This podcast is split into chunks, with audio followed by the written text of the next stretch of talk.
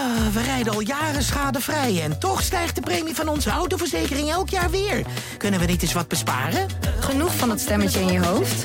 Even Independeren. Daar word je altijd wijzer van. Vergelijk nu en bespaar. Welkom bij Independer. Dit is een aanslag op onze rechtsstaat. Wiersum was de advocaat van Nabil B., kroongetuige in het liquidatieproces rondom topcrimineel Ridwan Taghi. Elke moord is heel erg, maar als deze moord te maken heeft met de verklaringen die zijn afgelegd door de kroongetuigen, is het nog erger. Wie is kroongetuige Tony de G?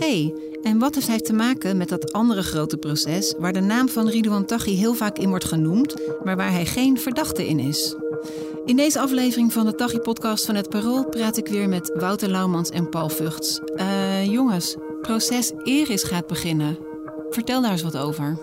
Dat uh, gaat uh, een half jaar duren met 21 verdachten die over 17 dossiers ehm, gehoord zullen worden. Die bij elkaar 17 dossiers op hun aanklacht hebben. En dat varieert van uitgevoerde liquidaties, vijf uitgevoerde liquidaties, mm -hmm. via allerlei moordplannen, al dan niet in voorbereiding geweest al, tot aan stommiteiten zoals het beschieten van een woning met een uh, raketwerper. En al die uh, zaken samen zijn ERIS. En dat gaat 64 dagen duren, uh, gedurende een half jaar. En de uiteraard veel te optimistische inschatting is dat het op ja. 5 juli tot een vonnis zou moeten komen. Ja, want we hebben eigenlijk in deze podcast het heel vaak gehad natuurlijk over het proces Marengo. En waarom is dit hier zo aan gelieerd, dat Eris? Nou ja, ook in, in dit proces. Het gekke aan dit proces is, daar hangt de naam van Ridouan Taghi, zweeft daarboven. Uh, er zijn PGP-berichten die aan hem worden toegeschreven... waarin hij moordopdrachten zou hebben mm -hmm. gegeven aan, uh, aan, verdachten in de, aan de hoofdverdachten in deze zaak. Uh, maar hij, is, hij staat zelf niet terecht. Dus zijn naam hangt erboven, maar hij is zelf niet aangemerkt als verdachte. En is dat omdat hij daar echt bijna niks mee te maken heeft? Of omdat het weer zo'n handig ding is van justitie... dat je Dat niet laatste. in meerdere processen dezelfde verdachte het beste kan doen? Het is wat met een lelijk woord proceseconomie heet. Uh, maar dat, ze, dat het proces veel te groot zou worden als hij ook hierin zou worden gedagvaard. Mhm. En het Openbaar Ministerie gaat ervan uit dat hij levenslang zou krijgen in de zaak Marengo. Dus ziet geen extra nut in het hebben in principe vervolgen in de zaak Eris. Mhm. Tenzij misschien later een soort Eris 2 zou moeten worden opgetuigd. Omdat er als in heel concrete deeldossiers van bijvoorbeeld vermoorde personen. Als daar snoeihard bewijs is dat Ridwan Taghi de opdracht heeft gegeven. Dan kun je het eigenlijk tegenover de nabestaanden niet maken als je hem niet daar ook voor vervolgt. Maar dat hangt nog uh, uitdrukkelijk boven de markt. Eerst gaat Taghi in Marengo worden uh, berecht. En gaat dit tegen de, het middenkader en de uitvoerders. En is er dan in, uh, je zei hè, er zijn een, twintigtal verdachten komen in dat proces voor. Is daar eentje die we als een soort boegbeeld van die groep kunnen nemen? Of die daar het meeste, meeste verdacht is? Kan ik dat zeggen eigenlijk? Nou ja, dus in, dit, in dit proces springen twee mensen echt in het oog. Uh, ook in dit proces is een, uh, een, een kroongetuige, dat is Tony de G. uit Schiedam. Uh, en de ander die echt in het oog springt, dat is uh, de hoofdverdachte Delano R. Uh, ook wel bekend als Kilo. Hij was een, een, een voorman van de Haagse Crips, straatbende. En hij zou gefungeerd hebben als tussenpersoon. Hij zou intermediair geweest zijn tussen mensen die de moorden uitvoerden en klussen hebben aangenomen van mensen die opdracht gaven. En laten we beginnen met die kroongetuigen. Want dat is natuurlijk ook een soort parallel met dat proces Marengo, waar we Nebel B hebben. Um, nu hebben we dus Tony de G. Wordt hij net zo belangrijk geacht als. Of is hij ook zelf naar de politie gestapt eigenlijk? Hè? Want Nebel B is natuurlijk zelf gegaan omdat hij vreesde voor zijn leven, volgens mij. Is dat bij Tony ook zo gegaan? Nou, Tony is eigenlijk in beeld gekomen na een uh, liquidatie. Na de liquidatie op Jair Wessels, een Amsterdamse crimineel was dat. Uh, die is in Breukelen doodgeschoten. En na die liquidatie is hij in beeld gekomen. En toen hij, daarna is hij pas, uh, uh, dus toen hij al verdacht was in die zaak, hij zat helemaal klem in de, in de drugswereld. niet alleen in de Schiedamse drugswereld, maar eigenlijk zat hij in heel veel conflicten verwikkeld. Mhm. Mm -hmm. En toen is hij eigenlijk overgestapt naar justitie. Maar meer om er zelf nog een beetje genadig van af te komen qua straf, dan dat hij dat... onder vuur lag van. Nou, die, die, die, die, die motivatie zal tweeërlei geweest zijn. Maar uh, de, de, de strafmaat heeft duidelijk meegespeeld natuurlijk. Dat je, hij denkt van ja, ik ga of heel... Geldt voor alle kroongetuigen. Ja. Niemand gaat uh, om de wereld te redden uh, over Nee, dat snap justitie. ik. En over Nebel B hebben we natuurlijk heel veel gehoord. Hè, omdat zijn onschuldige broer vermoord is. Ja. Zijn er rondom Tony, Zijn onschuldige broer? Ja, de broer later. van de kroongetuige ja, nee, ik dacht dat je zei omdat hij daarom een overgestapt was naar justitie. Nee, nee, nee, sorry. Ja. Meer dat het natuurlijk rondom die, kroongetuigenschap van Nebo B. gewoon heel veel in het nieuws geweest is. Maar Tony de G. hebben we veel minder komt, van gehoord. dat komt natuurlijk ook omdat er bij, rondom het uh, kroongetuigenschap van Nebo B. heel erg veel te, doen is geweest. Mhm. Um, uh, voordat hij overstapte naar justitie heeft Taghi gezegd... joh, ik ga iedereen van hem laten slapen als hij dat doet. En die belofte, ja, die wordt op een soort wrange manier... lijkt die toch werkelijkheid te zijn geworden. En bij deze zaak, bij Eres, is dat kroongetuigengedeelte...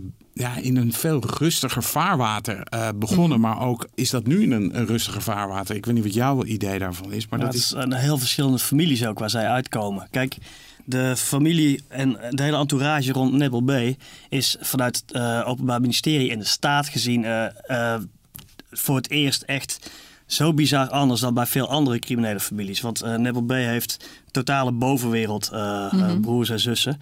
Um, een grote familie die ineens ook allemaal uh, zware dreiging ondervond. En van wie dus één broer wordt uh, doodgeschoten. Later advocaat Dirk Wiersum. En inmiddels helaas ook Peter R. de Vries is vermoord. Al dit soort zaken speelt niet rond Tony de G. Die overigens zijn eigen vader beschuldigt in, in de zaak Eris ook. Die vader is ook verdachte geworden daardoor.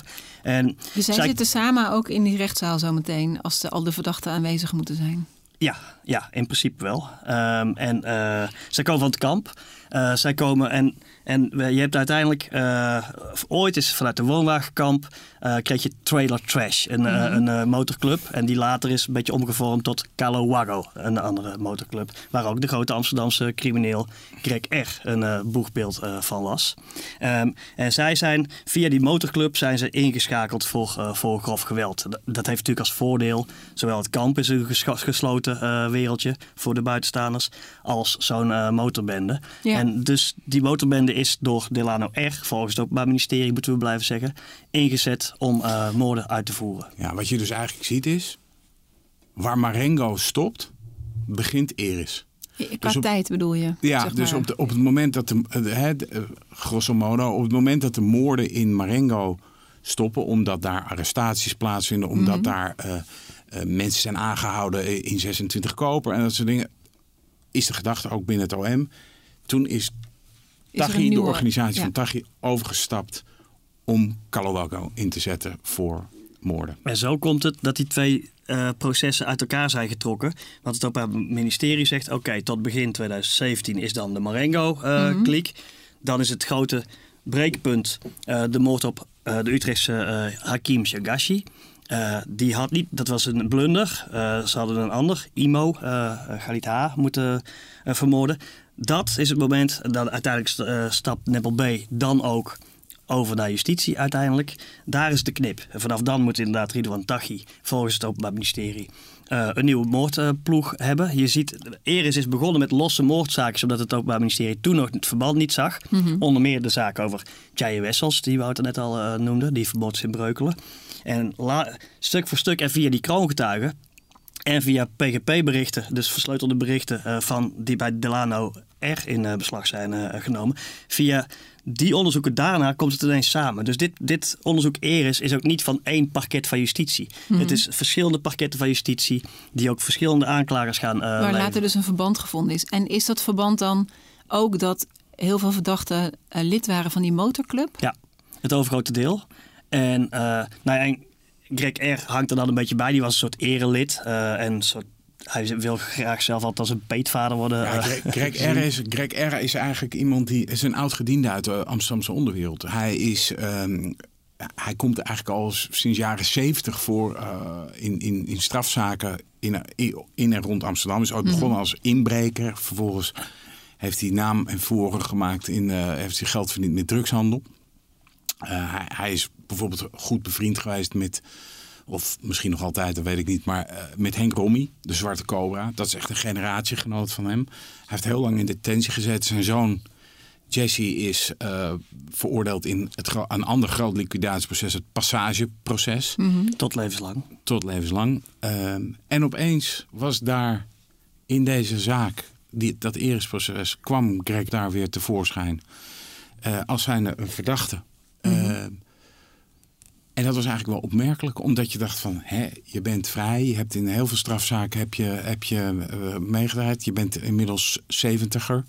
Je zou zeggen van, uh, je stopt er eens mee, maar hij kwam toch weer als een soort erelid, wat Paul net zegt, kwam hij naar voren. Hij staat ook op foto's met allemaal van die mensen in van die jasjes met Calowago. Allerlei generaties dus. Nou, het bijzondere bij hem is ook dat uh, hij, wordt ook, hij wordt dan voor het eerst openlijk genoemd in de zaak uh, over de moord op J.J. Wessels. Mm -hmm. Ik weet het, ik bracht dat toen naar buiten, uh, dat hij daaraan gelinkt werd. En nou ja, daarna hebben we ook wel gesproken. En hij zei, ja Paul, ik zweer je, dit is allemaal gelul. Dit, dit waait over. Dit, is, dit, is, dit valt echt in, in duizend stukjes uit elkaar. Nou ja, inmiddels wordt het alleen maar groter eigenlijk. Nou, inmiddels zit hij heel lang vast. Ja, hij zit al lang vast. Maar ik begrijp wel uh, via de band dat zijn advocaat het proces met uh, redelijk vertrouwen tegemoet ziet. Dat zeggen advocaten natuurlijk altijd. Maar ja. dat begrijp ik wel. Die zei dat wel. Er is bij hem minder een smoking gun, als ik die term hier mag gebruiken, dan bij andere verdachten in deze zaak. Dus, Ja. dus zijn dossiers interessant. En nog even die motorclub, want die is ook best veel in het nieuws geweest. Um, bestaat die nog steeds of is dat nu verboden? Nou ja, ja uh, en de kern zit gewoon vast. Alle hoofdrolspelers zitten binnen. Dus Wat ik altijd het vreemde heb gevonden aan die motorclub... is dat je dus in die jaren dat dat Calowago ineens naar voren kwam... is uh, toen werden alle motorclubs verboden. Dus de Hells Angels werden verboden, uh, Satudara werd verboden... En, en, nog wat van die motorclubs. No Surrender. No Surrender werd mm. verboden. Uh, en dan had je er nog een, en die vergeet ik al. De Bandido's, die werden ook verboden. Um, en toen hebben ze, begonnen zij met een, uh, voor mijn idee althans hoor. Toen kwam die motor, motorclub opeens naar boven. Toen dacht ik van, wauw, wie begint er in deze tijd nog een motorclub? Ja. En dat was dan, ze waren eerder uh, een deel van Trailer Trash motorclubs is hierin overgegaan. Ik moet altijd erbij zeggen dat niet alle Trailer Trash gelieerd zijn aan het latere Calawago. Anders krijg ik daar weer ruzie over op straat. Maar, um, dus er was, het was eerder al een motorband, die bestond al lang. Uh, vooral gedomineerd door campers. Mhm. Mm -hmm. uh, Trailer Trash, dat verwijst natuurlijk naar Poor White Trash in caravans. Um, en uh, dus, dus, en die motorclub is, is dan in Calawago overgegaan. En je ziet, nou, wat er zo bijzonder aan is, is dat je online en zo, ja, je ziet gewoon allemaal uh, bewijs uh, leveren ze zelf altijd bij die motorbendes dat ze in elk geval bij dat elkaar ze erbij horen. horen. Niet ja. alleen dat ja. ze een organisatie zijn. Kijk, of ze dan een criminele organisatie zijn, dat zullen ze altijd ontkennen en dat mag je proberen aan te tonen. Maar mm. het deel is men wel of niet een organisatie, daar leveren ja. zij met foto's en op feesten en zo allerlei bewijs van. Zo, maar ja. sowieso de media-output van deze verdachte is, is eigenlijk, als je daarover nadenkt, is dat heel opmerkelijk geweest. Maar je bedoelt niet eens de onderlinge berichten, maar gewoon in de buitenwereld op nou ja. De hoofdverdachte Delano R, uh, Kilo, die komt al sinds 1992 met enige regelmaat uh, in interviews, boeken. Uh, criminoloog heeft een tijd lang met hem opgetrokken. Die man heeft een heel publiek profiel. En kan je iets zeggen over zijn, uh, zijn rol? Hè? Want er zijn natuurlijk heel veel mensen die zegt hoofdverdachte. Ja. Is hij dan de grote aanstuurder? Of is Echt hij moordmaker. de hitter? Of Mo hij, hij, hij, heeft direct contact. Dus op een gegeven moment is er uh, contact tussen hem en Tagit. Althans, dat zegt het Openbaar Ministerie. Dat moeten we blijven zeggen. Mm -hmm. uh, en daar zegt hij van... Ja, Sir, ik heb een aanbod gekregen voor een documentaire reeks. En dan reageert Taghi van, ja, nou, sorry, wij praten niet met de pers, maar je moet doen vooral wat je zelf wil. Mm -hmm. ik, doe, uh, ik doe dat soort dingen niet, ik ben crimineel uh, tot de dood. En dan zegt hij, uh, Delano stuurt terug, ja, ik ook, ik kan niet eens meer terug, maar dit zou een mooie kans zijn voor mij om een televisieprogramma te gaan presenteren en dat soort dingen. En dat blijkt ook achteraf dat blijkt waar te zijn. Oh ja. hij, hij gaat inderdaad meewerken aan een documentaire voor Vice en uh, Videoland. Waarin hij uh, vert, gaat vertellen. Uh, weet je wel, hij heeft, hij heeft ook zo'n documentaire gemaakt. Daarin zie je hem ook rondrijden. En die, die documentaire is nog altijd volgens mij op Netflix te zien. Ja. Daar zie je hem ook rondrijden door Rotterdam. En daarin worden allemaal mensen geïnterviewd. Van, joh, ik ben bezig met liquidaties. En toen ik die, die uitzending maar zat... gewoon ook in beeld zonder zwarte Nou ja, met zo'n masker op. En toen, ja, maar toen, van achter. Ja, maar toen, en toen dacht ik van, nou ja, dit is, dit is toch te bizar voor woorden. En dan ga je dus rondvragen, wie zijn die mensen in die, uh, in die documentaire? En toen zei iemand, ja, herken je hem dan niet? Dat is uh, een van de voormannen van uh, Calawago. Ik denk, wauw, weet je wel. Dus, en die heeft het over liquidaties. Die heeft het over, die staan met wapens. Die staan in een of ander schuurtje. En het Maar bizarre is... En het bizarre is, dat is dus achteraf blijkt die gast... Wordt, is dus ook gewoon verdacht. Sorry dat ik je... Hm, Ja, geeft niet. onderbreek. Eh, Wat ik wilde zeggen is... ehm, belangrijk deel van het, dossier Eris steunt op twee pilaren. Het ene pilaar hebben we het al over gehad, Tony de G, de kroongetuige. De andere pilaar is PGP-bewijs, de versleutelde berichtgeving. Maar waar het in allemaal andere grote liquidatiezaken, waaronder Marengo, eh, draait om PGP-berichten die uit in beslag genomen en gekopieerde servers en zo komen, is het hier helemaal anders. Hier komt alles uiteindelijk van Delano R af. Daar is alles begonnen. En hij heeft, en hij zegt met zijn documentaire verhaal, dat plakt hij nu op het dossier. Hij heeft namelijk met een iPhone in de ene hand en een PGP Blackberry in de andere hand. Dan zit hij tussen, laat hij allemaal PGP-berichten zien die dus extreem geheim moesten blijven. En die filmt hij met die iPhone. Maar voor ander gebruik of voor Hij zegt, voor hij zegt nu, dat is voor die documentaire. Ehm, het OM zal daar eh, proberen gehakt van te maken. En ik denk dat ze daar een redelijke kans maken. Maar, maar dat, dat je zoiets doet. Dus je, je communiceert super geheim. Daarom Ja. heb je hele dure PGP's. eh, en dan ga je dat met een iPhone ga je dat, eh, dat filmen. Dat, dat is bizar. Hoe Nou je ja, het is natuurlijk heel makkelijk aan elkaar te linken nu opeens. en zo komt. Dus daar, daardoor komt een ontzettend belangrijk deel van het dossier is daar eh, begonnen. En dan vinden ze de PGP, wie zijn die contacten en zo. Nou, dat plakken ze op allerlei deelverdachten. En de idee is dat eh Dilano eh, R, die pakt moordopdrachten aan. Die heeft dan enkele adjudanten. en die gaan, dat, die, die gaan dat verder uitzetten. En dan uiteindelijk eh, worden daar ook bijvoorbeeld bedragen genoemd. En het, het bedrag is wel interessant hoor. De- Dan wordt er gesproken over wat een liquidatie dan zo al moet kosten. 70.000 als je puur de moord wil. 90.000 als je ook de auto's en zo en eh, ja, als je gewoon wapens het erbij hele moet. pakket... Een soort resortachtige vakantie of een losse reis. En, Ja. ehm, en dat, eh, dat is heel bijzonder in deze zaak. Dat het, dat het, dat het zo beeldend maar allemaal eigenlijk is. klinkt het bijna alsof het, alsof het een eh, uitgemaakte zaak is al. Weet je, dat alles netjes klaar ligt voor Nou, dat het- proces. Het, het wordt heel moeilijk voor een aantal verdachten in elk geval om er echt, echt gaten in te schieten. En met die Delano, ja, het fascinerende aan hem, het is een kleurrijk figuur, Mhm. is natuurlijk dat hij gewoon... Ja, maar hij, Hij wil heeft naast blijkbaar graag van Nieuwkerk aan zelf, tafel eh, gezeten ja. bij De Wereld Door.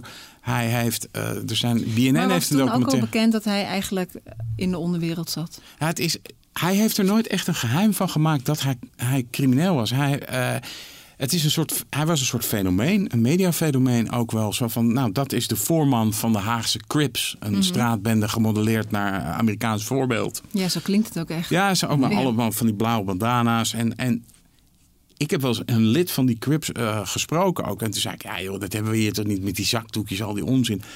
Die jongen zei mij, en dat was echt, is tien jaar geleden, eh, wij namen dit bloedserieus. Voor hun was dat echt hun leven. En ik vraag me wel eens af of de mediamensen die daar documentaires of dat soort dingen hebben gemaakt, of die het ook zo serieus namen. Nou ja, de Nou, ik denk je- bijna van niet. Als je als, als omstander, als je dat zou zien lopen, zou je echt denken: oh, je wil Amerika ze doen Amerika, of maar zo. ze deden Amerika na, maar ook zo. ja, maar ze deden Amerika wel. En ging ik ze ook bedoel, met een been slepen of is dat meer de... Nou ja, goed, ze deden Amerika na in, in die zin dat er ook in die documentaire, die oude documentaire, die is volgens mij het, nou, niet afgelopen decennium, maar decennium daarvoor, wordt gezwaaid met wapens en er wordt ook gehandeld in drugs. En wordt, het is wel vrij serieus natuurlijk om dat allemaal te laten filmen. Maar, maar doordat hij ook zo benaderbaar was voor de media, denk ik, ehm, is hij natuurlijk een, een perfecte persoon om te volgen ook voor een documentaire. Dat is- hij levert. Je hebt documentairemakers en talkshowtafels. Je krijgt, Ja. Normaal krijg je de boef niet aan tafel. Oké, Willem Holleder heeft een belachelijke college tour mogen eh, doen. Ja. Maar normaal krijg je de boef niet aan je tafel. En, en hij was daarvoor beschikbaar. En dan had je gewoon een rechte straat. En dan, dan zie je die presentatoren met, met nou ja, likke baarden. Van, ze hebben een echte crimineel, eh, eh, ook nog met rare kleren, aan, de, aan hun tafel. En hier spreekt de straat en zo. Je ziet een soort bijna bewondering. En in elk geval... eh, Ja, wel vast, ik, ja, of het bewondering is, weet ik, maar fascinatie dat je denkt voor het fenomeen, Ja, denk ik. maar en is hij dan, want die documentaire bestaat dus al heel lang, maar hij is niet toen al op basis van die documentaire opgepakt. Nee, maar hij heeft een- hij je heeft- hij- met een wapen of je spreekt die en Maar hij heeft een strafblad wat eh, teruggaat tot eind jaren tachtig. Mhm. Dus hij, hij is echt wel, eh, hij heeft ooit een keer geholpen bij een, eh, hij heeft vier jaar vastgezeten voor een mislukte helikopterontsnapping uit, eh, eh, uit de gevangenis in 1992. Eh, daarna heeft hij eh, vaak eh, geregeld is hij in aanraking gekomen met justitie. Dus het is niet een onbeschreven blad of iemand die zegt van joh, ik ben eruit. Hij, in, die, in die conversatie met Tachi zeg, wordt er ook gezegd, joh, eh, Tachi zegt van, joh, ik praat niet met mij, pra- praten met media, dat doen wij niet. En hij detoneert ook echt daarvan. Hij zegt, nou ja, als mensen met mij willen praten, dan doe ik dat. Ja. En daarin is hij dus ook een soort one of a kind. Ja. Ja, er zijn er een paar meer. Greg R. heeft het een beetje. Die praat ook met journalisten volop. En ehm, Henk Kuipers, ook zo'n motorvoorman eh, geweest en zo. Die ging ook wel in talkshows eh, zitten en zo. Maar dat zijn wel de uitzonderingen die de regel bevestigen. Dat je dat niet doet. Ja, hey, en die, eh die Crips die speelden heel erg in Den Haag. En we hadden natuurlijk dat hele Marengo en waar Tachi eigenlijk eh, opgegroeid is en heel veel mensen kennen uit zijn jeugd. Het was heel erg Nieuwegein. Is Maar- dit dan helemaal erg geconcentreerd, de verdachte rondom Den Nee, maar Haag? de Crips hadden bijvoorbeeld ook afdelingen in Amsterdam. In Amsterdam Zuidoost had je. eh, Quincy Soetsenooyo is doodgeschoten. eh, een lid van, van de Crips in Amsterdam Zuidoost. dat was in 2011 of 12. Ik denk 11, weet ik uit mijn hoofd niet. En Maar- dat is een soort, ook een soort breekpunt geweest. Hè? Dus Delano beheerde altijd de pot van de Crips. En er was toch wat on- oneenigheid dat Delano altijd een beetje meer kreeg dan degene die het werk deed. Mhm. En toen een van die Crips dus werd geliquideerd, eh, is dat ook wel een duidelijke schisis geweest. Waarbij sommige leden van die straatbende hebben gedacht van ja joh, ik moet hiermee stoppen, want dit eindigt, dit eindigt verkeerd. En daar hebben er ook een aantal, aantal gedaan. Die jongen die ik eerder sprak, waar, waar ik eerder over sprak, die kwam ik niet al te lang geleden. liep hij met zijn vrouw door eh, Amsterdam. Toen kwam ik het toevallig tegen. En toen zei hij van ja, nou, het gaat eigenlijk wel, wel, wel goed met mij nu. Die was ook gewoon echt gestopt. Ja, Wat je ziet in, eh, in Eris, wat, wat ook in andere grote liquidatiezaken speelt, is dat het, het ijzingwekkende, hoe heel jonge jongens heel snel weer radicaliseren en eh, dus bereid zijn moorden te plegen en zo. Dat zie je hier ook heel snel weer terug. En, maar dat, aan de andere kant heb je dus een paar, nou ja, Greg R. en Delano R., geen familie van elkaar, die, eh, die allebei echt decennia lang staat van dienst op straat eh, hebben. En dat, dat mixt. En je ziet die kleine, de jongere jongens, die kijken tegen die gasten op. En nou, die gasten zijn in staat om hen eh, aan te sturen. En we hadden het net over bewijzen en niet bewijzen. Kijk, tegen de, de hoofdverdachte gaan we echt een enorm probleem krijgen om hier eh eh, ja door die foto's onder andere. Bijvoorbeeld door de PGP's, door de kroongetuigen. En zoals bij alle grote processen heb je daar een kring omheen. En daar, voor die eh, kring wordt het spannend eh, of, of advocaten en zij zelf erin zullen slagen zich eruit eh, te... Ja. en kunnen we nog iets zeggen over om welke eh, misdaadzaken Eris gaat? Want we hebben nu erg over de verdachte gehad hè, en over de kroongetuigen. Ja, het gaat om, eh, om vijf liquidaties. Niet Mhm. alleen overigens eh, eh, denkt het Openbaar Ministerie dat eh Ridwan Taghi sommige heeft uh, geantameerd, opdracht ervoor heeft gegeven. Ook in het Turkse uh, criminele drugsmilieu. Uh, er, zijn ook, er is ook een Turk, er is een Belgische uh, min of meer zakenman is vermoord.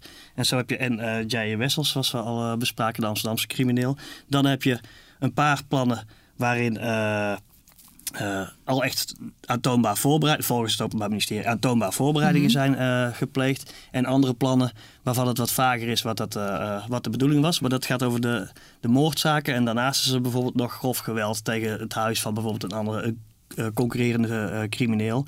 En dat, dat mixt een beetje uh, door elkaar heen. En dat, maakt dat er een enorm dossier van 50.000 pagina's is. Uh, ja, het klinkt in ieder geval heel veel. Maar als je dat met Marengo vergelijkt... want daar is echt veel meer tijd voor uitgetrokken, toch nog? Mm, ja, maar de inhoudelijke behandeling over het is verder uitgesmeerd en zo. En Marengo mm. komt, is, surft nu even een beetje. En ja, dan... Het is natuurlijk ook een beetje door die coronamaatregelen... was het volgens mij dat die, die zittingen al heel erg moe moeilijk waren ja. om te plannen. Nou ja, maar vergis je niet dat in Marengo... het bespreken van de deeldossiers gaat best vlug. Ja. Heel vlug eigenlijk.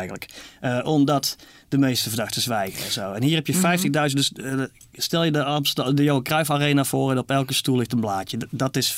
Wat staat er op die blaadjes dan? Nou ja, dat zijn, zijn dat. Processen verbaal. Ja. Dit is die. Dit is de verklaring van, van deze meneer. Dit is de moordzaak. En dat is dan nog de kern. Hè? Vervolgens worden de getuigen bij de onderzoeksrechter er weer over gehoord. En de verdachten worden verhoord. Dus dat, dat is een aanzwellend dossier. Mm Mhm. -hmm. En uiteindelijk, nou ja... Een, een beetje boek heeft 300, 400 pagina's, toch? Nou, dit gaat om 50.000 pagina's. Ja, dat is, A4. En wat je natuurlijk wel hebt, is nu... Kijk, bij Marengo zijn inmiddels die rand... De randzaken zijn veel mm -hmm. belangrijker geworden. Dat klinkt idioot wat ik nu zeg misschien. Maar de randzaken zijn veel groter geworden dan het proces zelf. Het proces draait, sec, om moorden in de onderwereld. Ja. Maar we hebben daar een kroongetuige. We hebben daar, daar zit een stuw meer van ja, bijna emoties achter. Dat je denkt, oké, okay, de broer van de kroongetuige is vermoord. De Het wordt daar veel heftiger door natuurlijk. De eerste raadsman van de kroongetuigen is vermoord. De vertrouwenspersoon Peter R. de Vries van de kroongetuigen is vermoord. En dat stuwmeer van emoties zit nu achter dat Enorme debatten over het gebrek aan beveiliging. Ja. Ook weer van Peter R. de Vries. Ook van de broer van de kroongetuigen. Ook van advocaat Dirk Wiersum. En dat heb je bij Eris, is dat niet? Nee. Nou ja, we weten niet wat er nog komt, maar eh, Dat is maar goed ook. Dat je Dat niet weet wat komt, want anders ja. begon ik er niet aan. nee, daar heb je helemaal gelijk in. Verwachten jullie trouwens dat Eris eh, ook zo snel kan gaan, omdat daar ook alle verdachten gaan zwijgen? Dat is waarschijnlijk van tevoren niet te voorspellen. Nou, maar de, de kans eh, is groot dat de meeste verdachten niet veel te vertellen hebben. Kijk, het is echt verschrikkelijk gevaarlijk om te, te praten over eh, je zaak. Zeker als er andere verdachten bij betrokken zijn. Of verdachten die misschien ook buiten zijn. En ook hier is het natuurlijk... Over dit hele proces hangt hetzelfde als boven uh, Marengo. Dat mensen doodsbang zijn dat hun familie wordt doodgeschoten. Of Mhm. eh, dat is de realiteit waarin we eh, nu leven. Ik denk dat er eh, misschien wel sommige verdachten veel gaan zeggen. Maar niet veel inhoudelijk zullen gaan verklaren. Nee, Eh, de misschien meeste- meer gewoon inhoudelijk ontkennen. Veel praten, niks zeggen. Ja, Ja. en uh, nou ja, en hoe Of het je kan ook kiezen gaan. om dat niet te doen, toch? Om Zeker, helemaal niks te klopt. zeggen. En dat je advocaat gewoon al het praatwerk doet. Ja, en uh, in praktische zin, het zal uh, in de bunker in Amsterdam-Osdorp zijn. Zeer zwaar beveiligd, zeer vol. Uh, in, de, in coronatijd is het ook wel bizar dat straks op de openingsdag gaan er 19 uh, verdachten moeten verschijnen van de rechtbank. Allemaal met uh, hun advocaat. Mhm. Uh, dan, uh, Dat lijkt dus ook wel weer op Marengo eigenlijk. Ja. Hè? Dat is, dat is Maar ook zo'n verwachten jullie ook helikopters en zo? En Ik, zwaar... ik denk dat er wel Beveiliging extreem Ja? weer zal zijn. Ja. Maar in, in coronatijd, dus normaal is het allemaal heel streng. Maar hier gaan we gewoon met al die mensen. Er zitten vier rechters, twee griffiers, vier officieren van justitie van verschillende arrondissementsparketten. Uh, ja, dus het is de eigenlijk dan wat dat betreft net zo groot. het is weer Toch? een, een, een- Het is als je telt groter. Ja.